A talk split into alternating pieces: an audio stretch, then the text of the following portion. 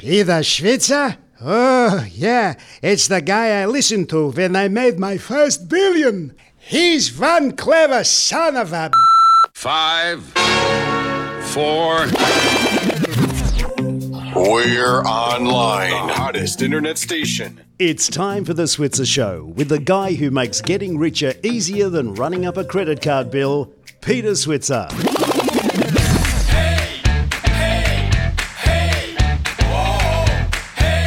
Well, hello and welcome to The Switzer Show. I'm Peter Switzer and my colleague is Paul Rickard. Hello, Paul. Look, I'm good, Peter, now that lockdown is, I won't say over, but it's coming to an end. And the states are now talking about easing restrictions. We'll see the first of those. We've already seen some, but some in the big states from the start of the weekend. I guess one of the questions, though, Peter, is not so much about the easing of restrictions and which industries are going to recover quickest, but one of the other questions are what are the things that, in a behavioural sense, are going to be permanent changes from having 6 to 8 weeks of this lockdown? What are the things that won't change or will really start new trends? And to answer those questions, we've got the great Bernard Salt, who's arguably the best or most well-known demographic expert in the country. Bernard's going to be talking exactly about that. And then I think a lot of us, of course, I think some of the information he'll give us will be good for even working out where we want to invest. But one area where we all love to invest historically has been the banks. They've been under pressure. So we'll be talking to Tim Dring from EY. He's the bank specialist there. He'll talk about how the banks have performed recently, because they've done the reporting. Well, we've had each of the ANZ, National Australia Bank and Westpac bring out their half-year reports for the half-year ending the 31st of March. And today, of course, we had Commonwealth Bank with a third-quarter trading update. So we're right up to date. This is the time to be talking about banks. And love them or loathe them. I mean, our super monies, most of us personal investors have got a lot of bank stocks. Yep, without a doubt. And most people, when they construct a portfolio, will have banks as a sort of a foundation. But then we're going to talk to Tony Featherstone. Now, Tony is a star rider for us with the Switzer Report, was former editor-in-chief of BRW magazine, very good stock market analyst, never been a fan of the banks, but he wrote a story last week saying, I'm now a big fan of the banks. We'll see why Tony has changed his view on banks. I think that'll be really interesting, Peter, because knowing Tony as I do and having followed Tony for more than a decade, I reckon he's one of the sharpest minds in the country. Astute. That's the word I was looking for. Astute judge. When it comes to talking about sort of, not necessarily what's going to happen tomorrow or the next couple of days in the market, but stocks with a medium-term outlook, Tony's one of the best. Okay. So without any further ado... If not the best. So, outside the great Peter Switzer. How about, listen to this guy. I had to... fair enough. I didn't want to do any bruising. Yeah, that's good. No, look, my ego is not that big. It's big, but not that big. And without any further ado, let's go to the great Bernard Salt. Bernard is the managing director of the Demographics Group, writer, media commentator, long read in the Australian newspaper. And in a sense, he specialised in kind of understanding us, and he's... Probably most famous observation of the young people of Australia was connected to smashed avocados, which got him into a lot of trouble with a lot of young people. Bernard Salt, great to talk to you. Hi, Peter and Paul. So, Paul, Bernard, before we go any further, we should actually just revisit your alleged unfair observation about young people and smashed avocados, which I think also got Tim Gurner, the developer, also got into trouble. I don't know whether he copied it from you or you copied it from him, but either way, you both got into smashed avocado viral problems on the internet. So what was the basis of that? We did indeed. This was October 2016, and I wrote a column, and it was a parody of middle-aged people who turn up to hipster cafes and quietly note to themselves and whisper to themselves about, and then in a finger-wagging way, say, look at all these young people eating smashed avocado. Surely they should be saving for a house. It was all done as a critique of baby boomers and not of millennials. Yeah. But, of course, when Twitter just takes that two sentences out of the context of a parody, it didn't look good. And I saw that tweet go live at 6:27 on the Monday morning after it was published. And I thought, oh, this doesn't look good. But then again, I thought, when everyone reads the full article, they'll see that I was it was a satire of baby boomers. But of course, no one reads the full article. They just go on what that's fine.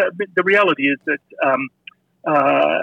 it certainly touched a nerve, and it has gone global, of course. Yeah. But I think most people these days have realised that actually that wasn't the intention. But anyway, it was an interesting time. I can assure you. Every time I see smashed avocados on Victorian breakfast menus, which seem quite expensive, I do work out why young people can't afford houses. But that's just another story. It's now the boomers that have the smashed avocados. Oh, yeah, we can afford it after franking credits have been forgiven. Yeah. All right, now listen, Bernard.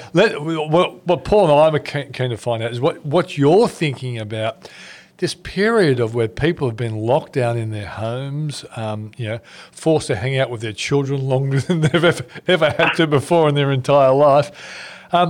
The changes that are coming through, which ones do you think are going to be set to stay?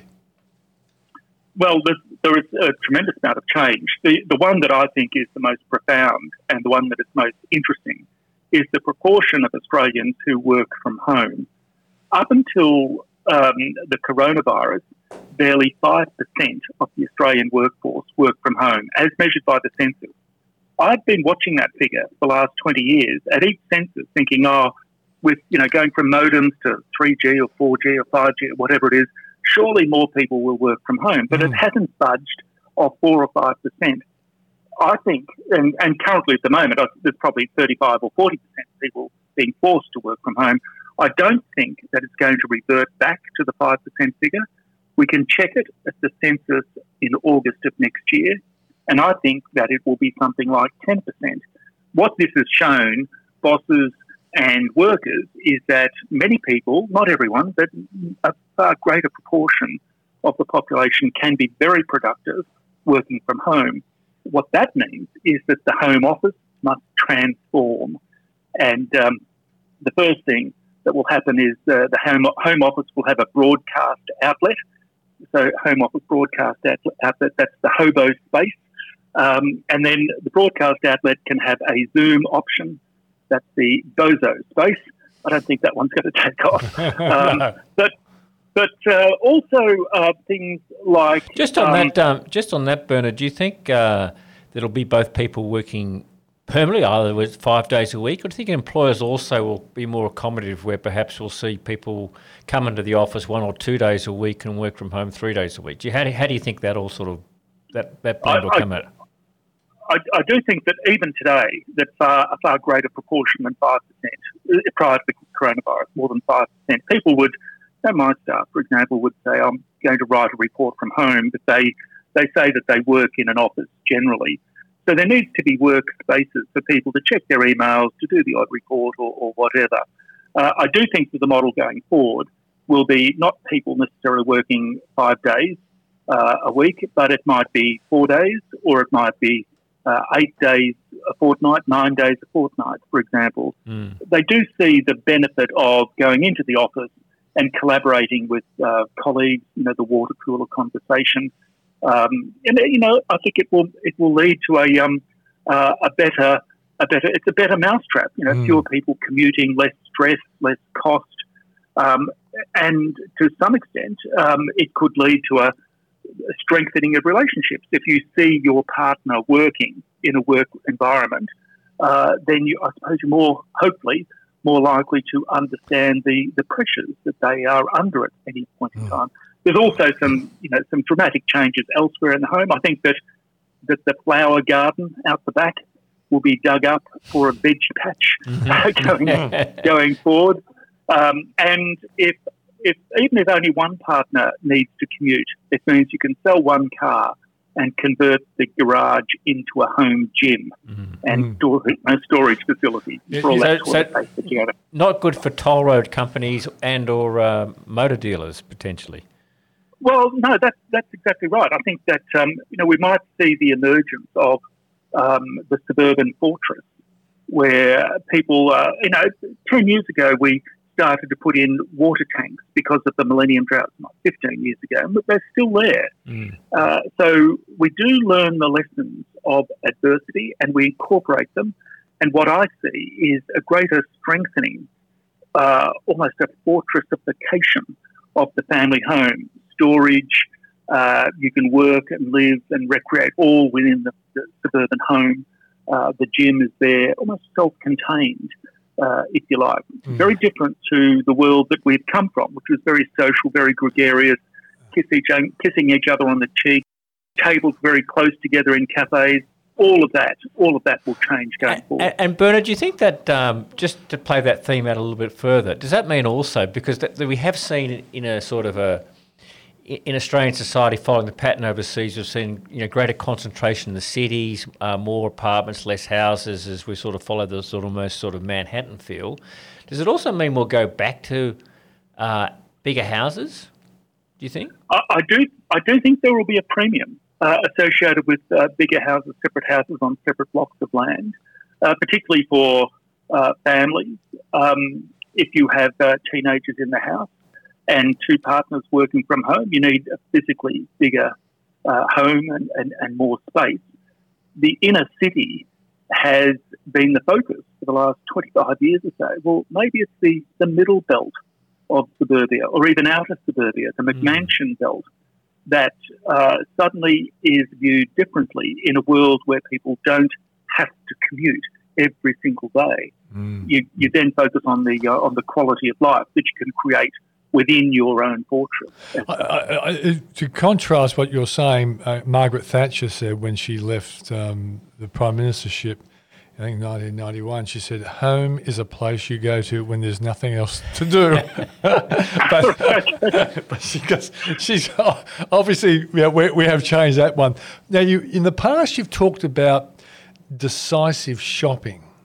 So do you think this is going to be something that we'll move back to or will be ignored? Well, in fact, there has been quite a schism in shopping. The retail figures that came out for March show that we are hunkering down and shoring up our fortress, if you like. Less emphasis on fashion clothing and footwear. I wonder whether, in fact, this isn't the whole bakery of influences and imagery and so forth that seemed so important going into the lockdown. After a while in lockdown, you think, that's not important. What is important are different values. It's very interesting. I often talk about the pillowfication effect.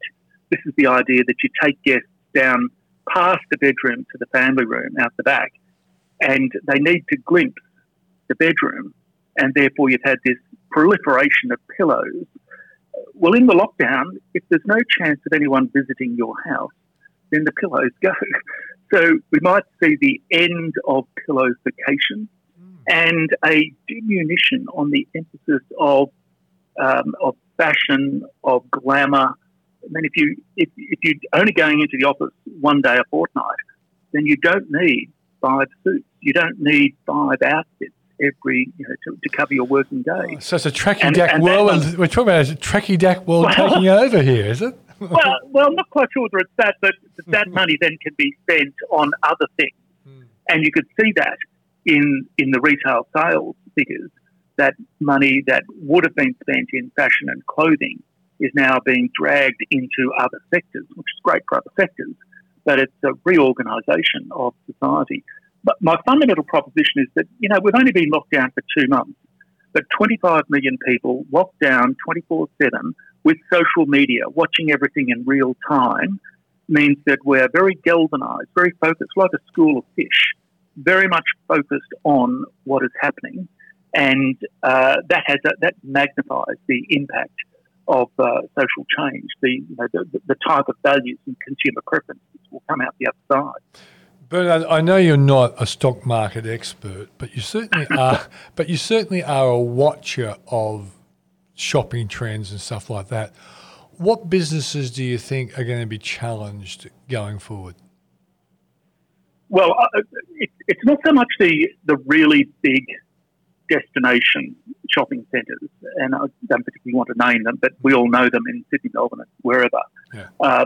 They are destinations in their own right. I think that the strip shopping centres have been rediscovered within walking distance of suburban homes. I think that's certainly been, there's been a revitalisation there. It's that second tier discount department store based shopping centre out in the suburbs that I think will be challenged because a lot of the product can be secured by click and collect, by online retailing and shopping.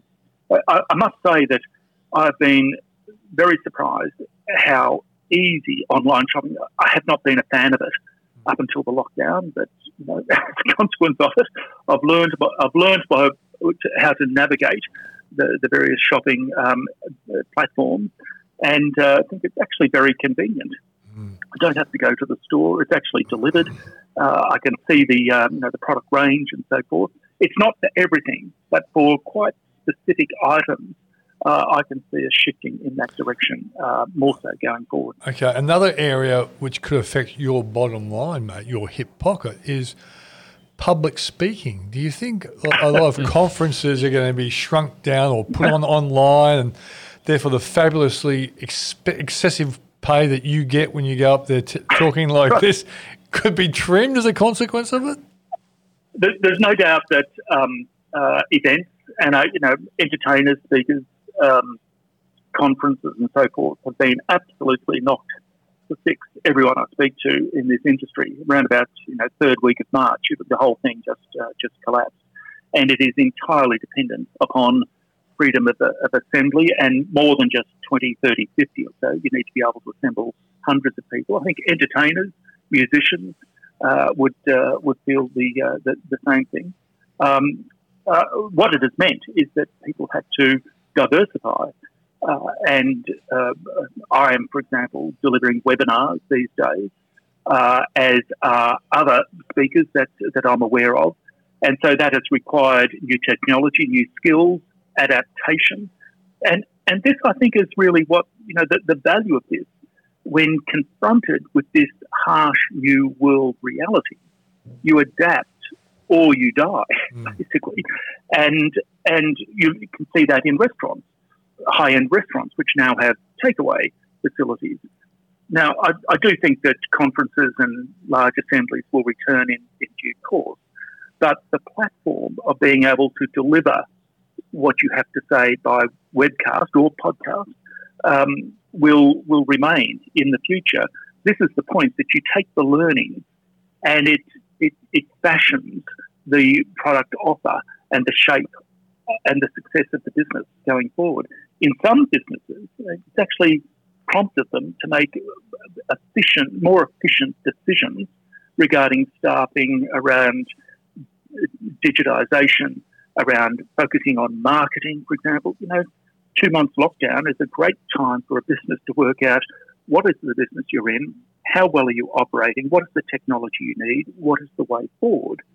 And so I would expect to see this sort of this reinvigorated entrepreneurial spirit burst forth, the way in which you get green shoots after a bushfire, terrible pain and destruction, but out the other side can come something that's even better if you're just patient and positive about the future.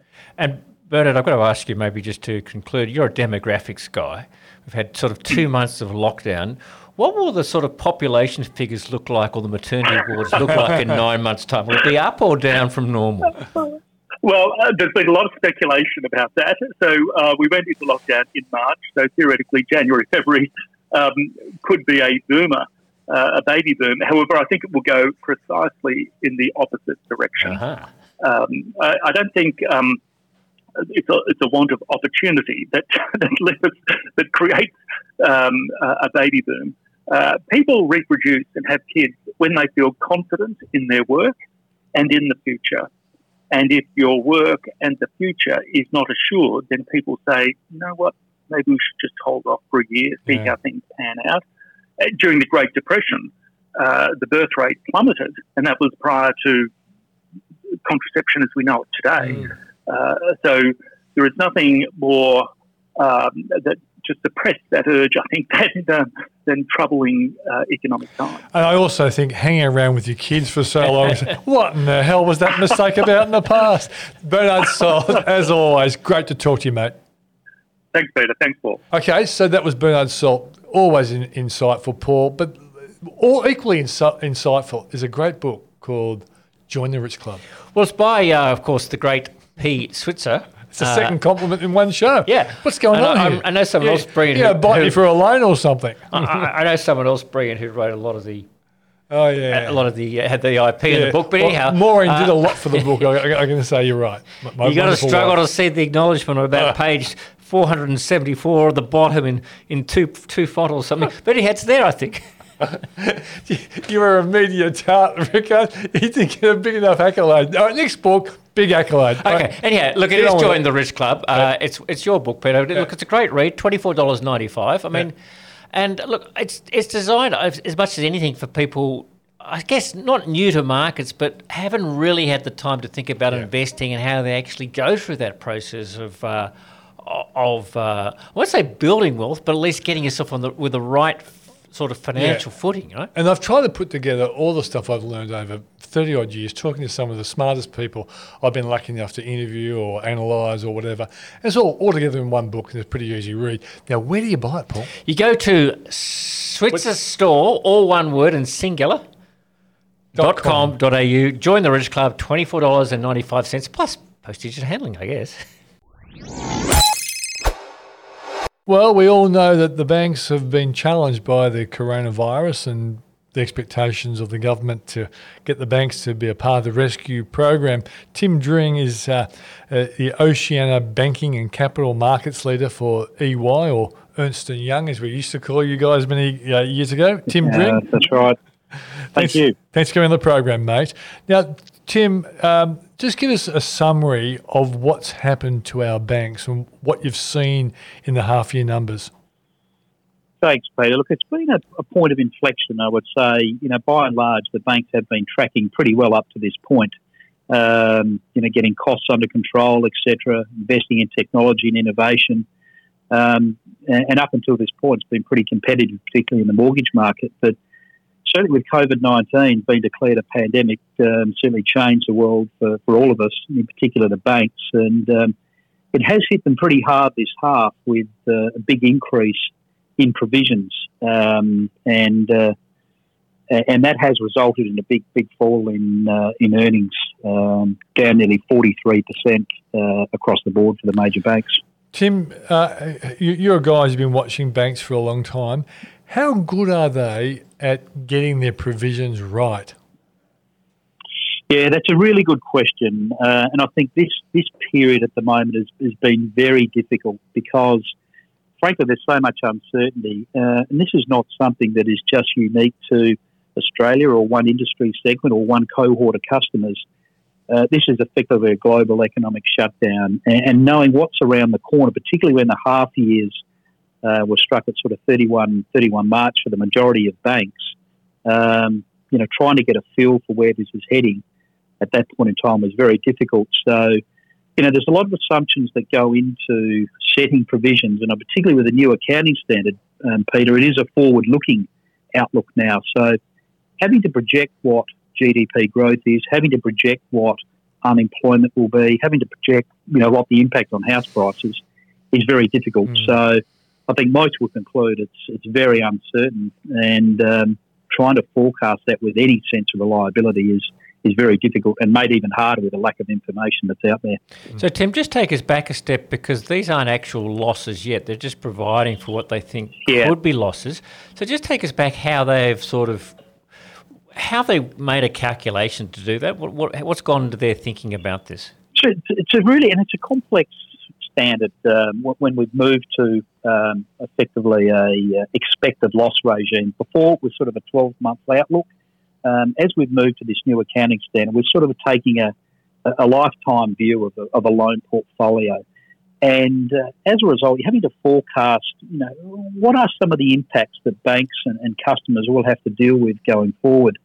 Now, there's some tangible data you can rely on, but there's a lot of intangible aspects to this, and particularly the duration, how long this peak in unemployment will stick around for, and how long this sort of downturn in GDP and frankly at this this juncture, I think initially everyone hoped was a V-shaped recovery. I think that's probably off the table, and the question is how long is the U?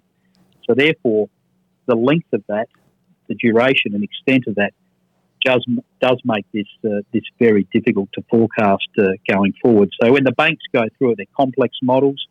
No doubt the banking analysts pull it all apart. In fact, you give them more information, they ask for more, and then trying to weigh up all of those probabilities, being base case, worst case, and then trying to strike that happy medium is very challenging. Mm. Are the banks in a better position or a worse position because of the cumulative effects of, first of all, the Murray inquiry and then the Hayne Royal Commission? Peter, it's a good question. I'd have to say undoubtedly a better position. I think in a lot of aspects, the capital position coming out of the GFC with the buffers that have been put in place and Murray, forcing the banks and regulators to move to a position of unquestionably strong. So almost twice the capital base banks were back in the GFC. So that is a massive strength. So I think they're well faced into this. But then secondly, how you treat customers going forward. And I think whilst they're on this sort of customer-centric journey, the Royal Commission really brought that to a head. So it's going to be very different from what that sort of downturn was like in the late 90s, the recession in Australia on closing positions out and particularly getting these assets off the balance sheet.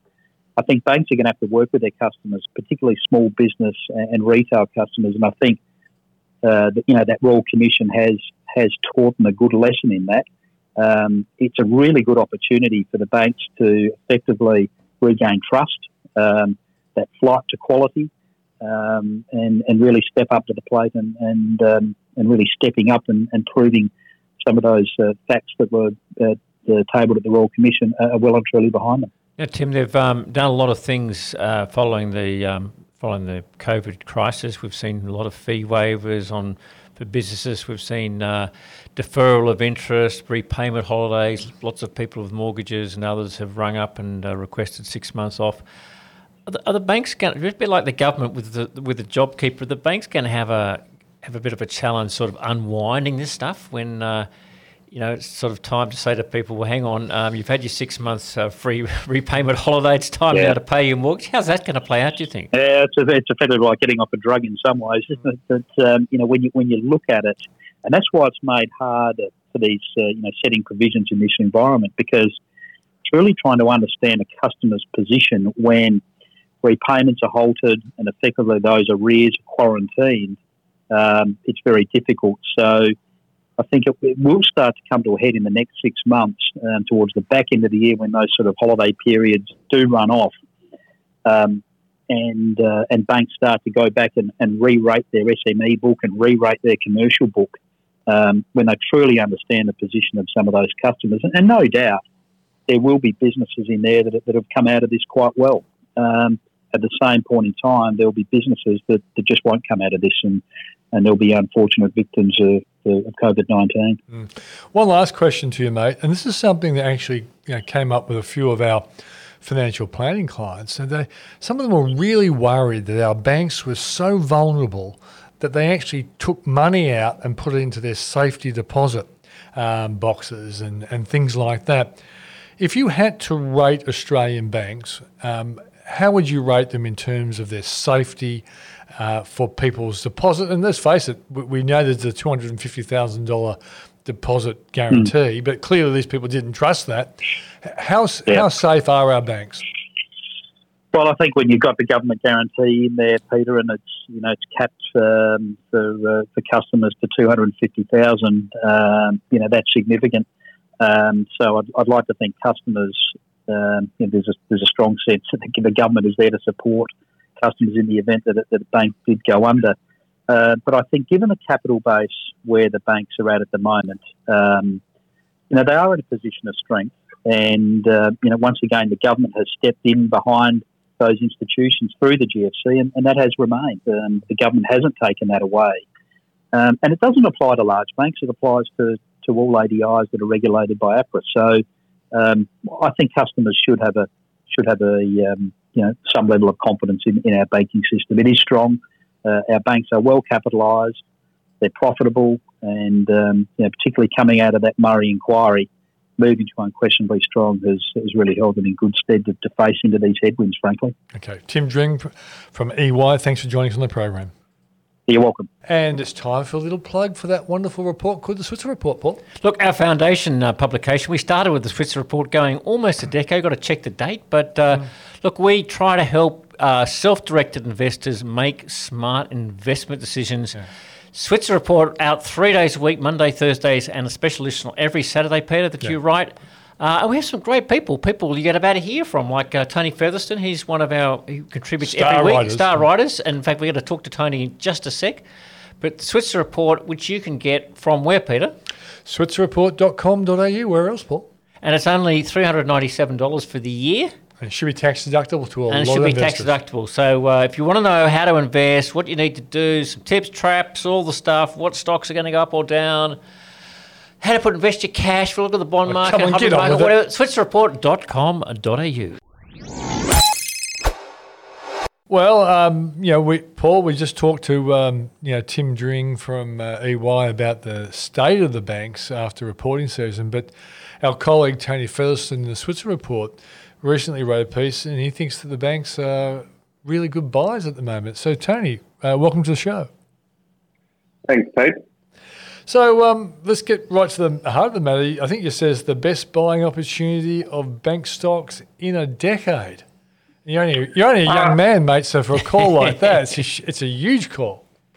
Yes, it is a big call. I'm not that young, sadly, but Pete, just by way of background, I've been bearish. I was bearish on the banks for a long time. So in your mighty Switzer Report, I've really avoided banks since about 2015. I put a toe in the water late last year with ANZ, but I've been bearish. And 2 weeks ago, I just started to get bullish on the banks after these horrendous falls. And so I wrote that column saying I am bullish to coincide with all the interim reports coming out. Now, I just wanted for context say what I mean by bullish. So if you're in buying banks today with a 3 to 6 month time frame, don't bother, right? There's better stocks to buy if you're looking for a quick market bounce. So from day one during this crisis in your report, I've been saying buy tech.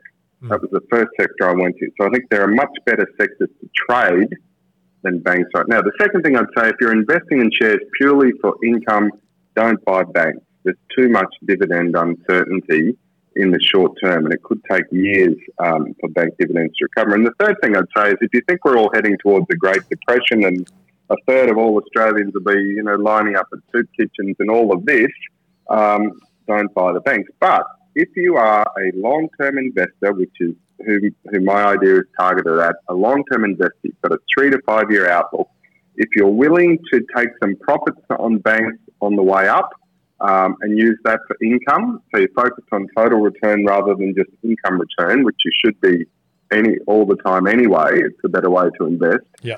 I think banks are a good buy. And the last thing I'd say to that is, could banks fall another 10% from here in the next few months? Who knows? If I said either way, I'd just be guessing. But nobody ever picks the absolute bottom turning point for these sectors. And so what you've got to do as a retail investor is say, look, if I buy banks today, they might fall another 5 to 10%, who knows, but I'm willing to withstand that sort of loss with a view that banks could be 60 to 70% higher in 3 to 5 years' time. So I am bullish on banks with those caveats. Okay, so let's go to the reasons why you're bullish on banks, Tony. Okay, so I'm bullish on banks for a couple of reasons. One is I think they came into this Paul, I think they came into this crisis in far better shape than they did before the GFC. So if you go back to the GFC, 2008-09, as Commonwealth Bank said today in its third quarter trading update, just out today, their provisioning for bad debts, impaired loans, is 3 to 4 times higher now than it was before the GFC.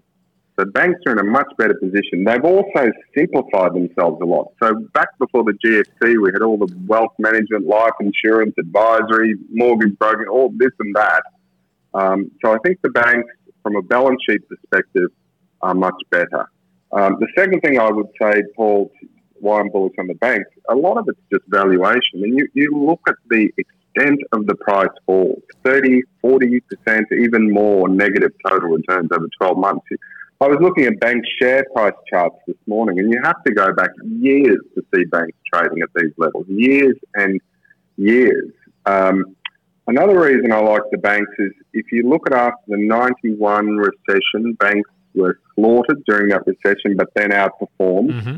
After the GFC, banks were slaughtered during the GFC but then outperformed. Now, I think it's too simplistic to say, well, after this crisis, banks will automatically outperform because this crisis, I'm sick of that word unprecedented and uncharted and all that stuff, but this crisis truly is like no other. But banks do have a history of outperforming after these giant shocks, and personally I think that will be the case again. And the other point, Paul, to your question, why am I bullish on the banks? Look, at the end of the day, it gets back to your view on this health crisis, this lockdown, and the economic crisis. And my view, and who knows if I'm right or wrong, but my view has been that this health crisis, in Australia at least, has been a bit overstated and overdone. I don't think we're heading towards the Great Depression. Do I think we're going to snap back in this V-shaped recovery that the Prime Minister initially was talking about? No, that's crazy talk. You can't shut down sectors of the economy and just expect them to bounce back with a flick of a switch. I think we are heading for a very nasty recession. You look at the figures. 1 million unemployed joined the unemployment queue now. 5 million on JobSeeker. 1.2 million with the early access to their super. 200 billion of loan deferrals for personal and small business customers. As CBA said today, an extra 1 million inquiries to their website and call centres from this. So it is horrendous. But having said that, I really think that when we get into FY21, so once we get through a terribly tough 12 to 18 months, I think from FY21 we'll be slowly back on the road to recovery. And I think we'll look back at the banks now and think that the market overreacted. Okay, so that's the why banks. Now let's go to the which bank, and you're allowed to disagree with this. Let me just give you my position, Tony, and just see how you... And Paul's not biased, given the fact he worked for the Commonwealth Bank. See how you react to that. He's not biased at all. I remember your career back then, Paul, in those days. Yeah, well, I'm still writing about him, so still... anyhow, there are two banks, or two types, two banks. There's Commonwealth Bank and there's the other three. This is the major banks. Mm-hmm. Commonwealth Bank's in a class of its own and priced for that at a big premium to the other three major banks. Of the other three major banks, of course, we're talking about ANZ, National Australia Bank and Westpac. I'm sort of in the Westpac camp simply it's been done the worst, and historically it's been a stronger bank. So I'm sort of in the school of a bit of Westpac and a bit of Commonwealth Bank. But interested to know how you rate the four banks. Well, I'm with you on the CBA that it is the best quality bank, and it's the only bank I think at the moment outperforming from a system growth type perspective. So I'm with you on the CBA, although it hasn't fallen quite as far as the others. I like ANZ, Paul. I just think, and look, I don't disagree with you on Westpac either. So my preference would probably be ANZ, CBA, Westpac, then NAB at the end. I just think with ANZ that I really think they have probably been the best governed bank, which is saying something in the banking sector.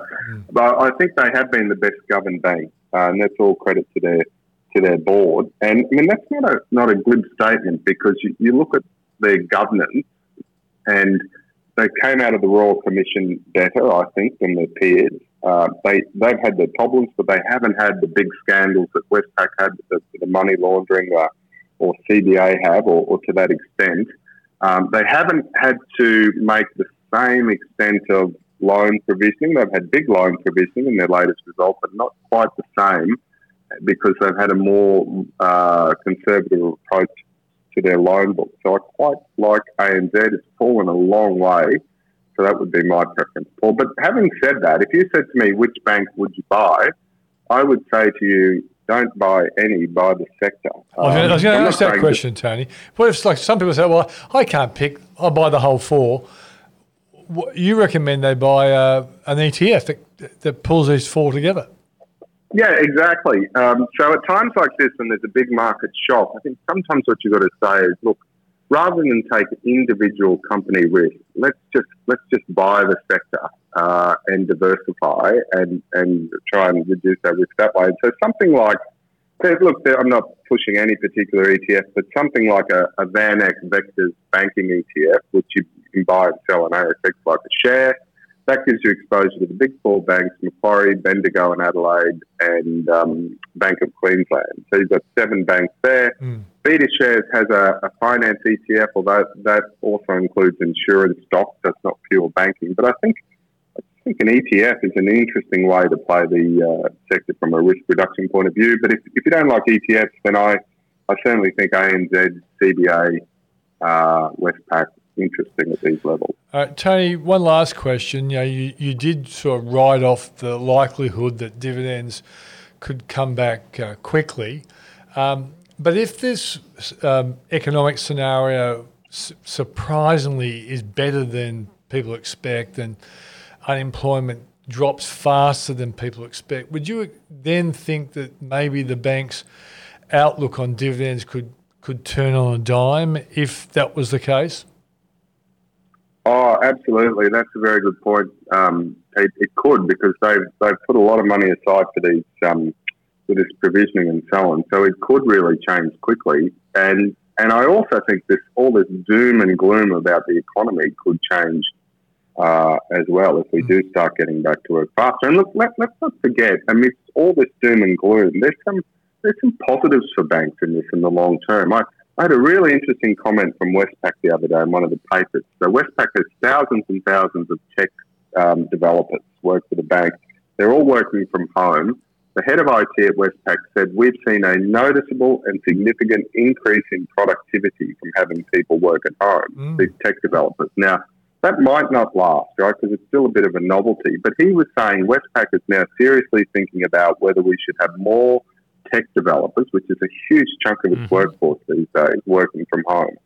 So there could be real efficiency gains from banks when the dust settles through this. I think one of the big issues facing the banks is digital transformation, that they need to pull their finger out and speed up their digital transformation. That's going to quicken after this. Go on, mate, go on. I think all this competition with fintechs, which is a real problem, the disruption from fintechs, they're going to see a lot of fintechs bleeding cash, unable to raise capital, and people sticking with big, well-known brands. If I was running a bank, thank God I'm not, I would be buying these distressed fintechs, injecting capital into them, collaborating with them, and really going headlong into this fintech space. Because as we know, open banking is due to kick off on, I think, in July. It's been delayed, but the ACCC says it's still happening then. So that's a big deal. And the other thing, Pete, and Paul, let's not forget the banks were crushed by increased regulation and compliance after in the lead up and during and after the Royal Commission. Now the Prime Minister has given the banks a bit of a reprieve on the implementation of Royal Commission recommendations, but it would be a brave government to keep whacking the sector with greater extra costly compliance, at least during this. So there might be some relief for banks there as well. And I think the other long-term benefit is the reputation of banks has been absolutely trashed. We've seen that in all the various trust barometers. Now, whether you like or loathe banks, you know, I think it's undeniable to their credit that banks have stood up during this period. They've been really good. Certainly in my case, I've had a bit to do with the banks. I found them fantastic. And I think they could get some real reputation restoration out of it. So there's positives from this as well. Well, there's two things I'd make as a point to conclude, Tony. One is that those digital people who are productive at home clearly are unmarried with kids. That's one thing. That's right. That's true. And secondly, we know the banks have been behaving themselves because that great journalist and colleague of ours, Adele Ferguson, hasn't been bagging them lately. So that's another side. Oh, well, that is, yes, I worked with Adele for many years at BRW days. So that is a big change if Adele's not after them. But she did great work on the bank. She sure did. So it's good to see them taking action. Yeah, great stuff. Tony Featherstone from the Switzer Report. Thanks for joining us on the program. Thanks, Pete. Thanks, Paul. Well, that's the end of the show, Paul. Would you have thought that that there would be a big demand to invest in banks right now? Look, I'm not surprised, Peter, but it's great to have people that have been bearish on banks. And I've been a bit bullish and wrong. I didn't see COVID-19 coming as did many people. But look, I think to have people like Tony Featherstone recognise that banks are super cheap, look at what's happened in previous recessions, I think it's a good sign. So there's value there, Peter. It may be, the next couple of months could be a bit bumpy, because they'll go down. The market wants to sell off. They'll sell the banks as well. But I think they're looking pretty good for long term. Let's sum it up as you can bank on the banks. Quitting time! Quitting time!